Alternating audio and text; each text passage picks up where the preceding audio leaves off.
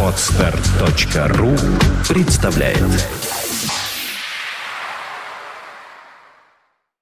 Подкаст Apple Money. Новости яблочного фронта.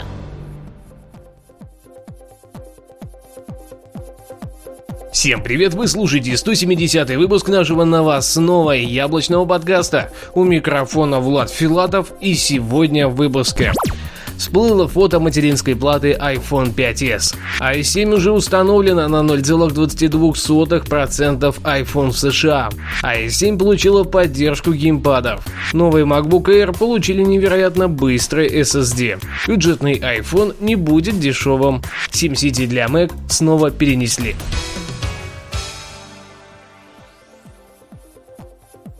Всплыло фото материнской платы iPhone 5s. Известный ресурс Макатакара обнародовал фото материнской платы будущего iPhone 5s. Отличия есть и давайте о них немного подробнее. Отверстия для крепежных болтов поменяли местоположение, однако общая форма платы осталась неизменной. Нам это может говорить о некой перекомпоновке начинки, но не о преображении в дизайне смартфона.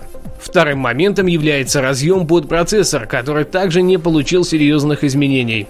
Следовательно, мы, скорее всего, увидим старый добрый ATX-X или какую-то другую его модификацию. По прогнозам осведомленных аналитиков, ждать релиза раньше сентября текущего года точно не стоит. iS7 а уже установлена на 0,22% iPhone в США. Пока компания Apple усердно трудится над первой бета-версией iOS 7 для iPad и iPad mini, в сети начали появляться первые статистические данные по количеству устройств, уже работающих на ней. Аналитики и Читика представили отчет по рынку США, из которого следует, что первая бета-версия iOS 7 уже активно набирает обороты. На данный момент это примерно 0,22% от всех iPhone и iPod Touch, работающих на ней. Естественно, большинство это не разработчики, а простые пользователи, решившие сами убедиться во всех изменениях мобильной OS. Подобный показатель превышает количество установок финальной бета-версии iOS 6 джем сборки. И похоже, что это только начало. i7 получит поддержку геймпадов. На презентации в рамках WWDC 2013 было показано много новых возможностей iOS 7. Однако некоторые так и остались за кадром. В документации к новому SDK была найдена информация о внедрении поддержки геймпадов на изначальном уровне. То есть это некое унифицированное решение для подобной периферии в будущем. Выиграют от этого все. Создатели манипуляторов будут соответствовать общим требованиям. Разработчики приложений без лишней мороки введут их поддержку в свои продукты, а пользователи на выходе получат еще больше удобства в управлении играми. Также там предлагается два схематичных варианта, как именно могут выглядеть контроллеры. В качестве накладки на iPhone с несколькими физическими кнопками или же полноценный внешний контроллер, по аналогии того, что есть у Xbox и PlayStation. Последний вариант вполне может найти свое применение с еще более активно ожидаемыми телевизорами от компании Apple. Получится эдакая игровая консоль на основе iOS-приложений. Новый MacBook Air получили невероятно быстрый SSD. Компания Apple сделала почти невозможное, так как теперь внутренние накопители SSD работают на порядок быстрее, чем это было возможно раньше. Авторы ресурса MacBundle решили протестировать быстродействие накопителей и были сильно удивлены показателями, изначально подумав, что в тест закралась ошибка. Всему виной PCI Express, который является интерфейсом PCI Express 2.0, то есть с пропускной способностью в 1 гигабит в секунду в каждом направлении. А используемый ранее SATA 3 мог похвастаться лишь 600 мегабитами в секунду. Это действительно серьезная заявка для ультрабука, однако процессоры Intel Haswell показали себя гораздо хуже. Прибавка к производительности 3,8%.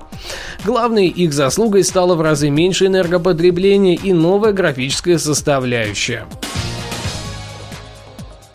Бюджетный iPhone не будет дешевым. На совете директоров прошедший четверг генеральный директор Пегатрон Тун Дзясян сказал, что этот самый бюджетный смартфон от Apple, о котором ходят столько слухов, будет нисколько не дешевым. Он будет продаваться по цене чуть выше средней. Он опроверг слухи о том, что Apple выпустит модель с низкой ценовой планкой. Он сказал, что дешевый – это не то определение, которое можно применить к менее дорогому iPhone. Это, естественно, если сравнивать цены других производителей. Напомним, что уже ходили слухи о том, что бюджетный iPhone будет собираться именно в Pegatron Technology, и что для этого они нанимают еще 40 тысяч сотрудников. Конечно же, такие затраты просто так не происходят. Да и компоненты для iPhone всегда довольно дорогие, даже при том, что он будет в пластиковом корпусе. SimCity для Mac снова перенесли. Одна из самых ожидаемых игр для владельцев компьютеров от Apple, SimCity снова получила отсрочку своего релиза и теперь должна появиться в августе этого года. Совершенно неясно, с чем связан перенос. Сами же разработчики с гордостью сообщают о желании сделать данную версию игры великолепной, им нужно еще немного времени для доработки технических деталей. Напомню, что PC-версию SimCity уже выпустили в марте этого года, и она представляет из себя новое поколение градостроительного симулятора. Издателем является Electronic Arts.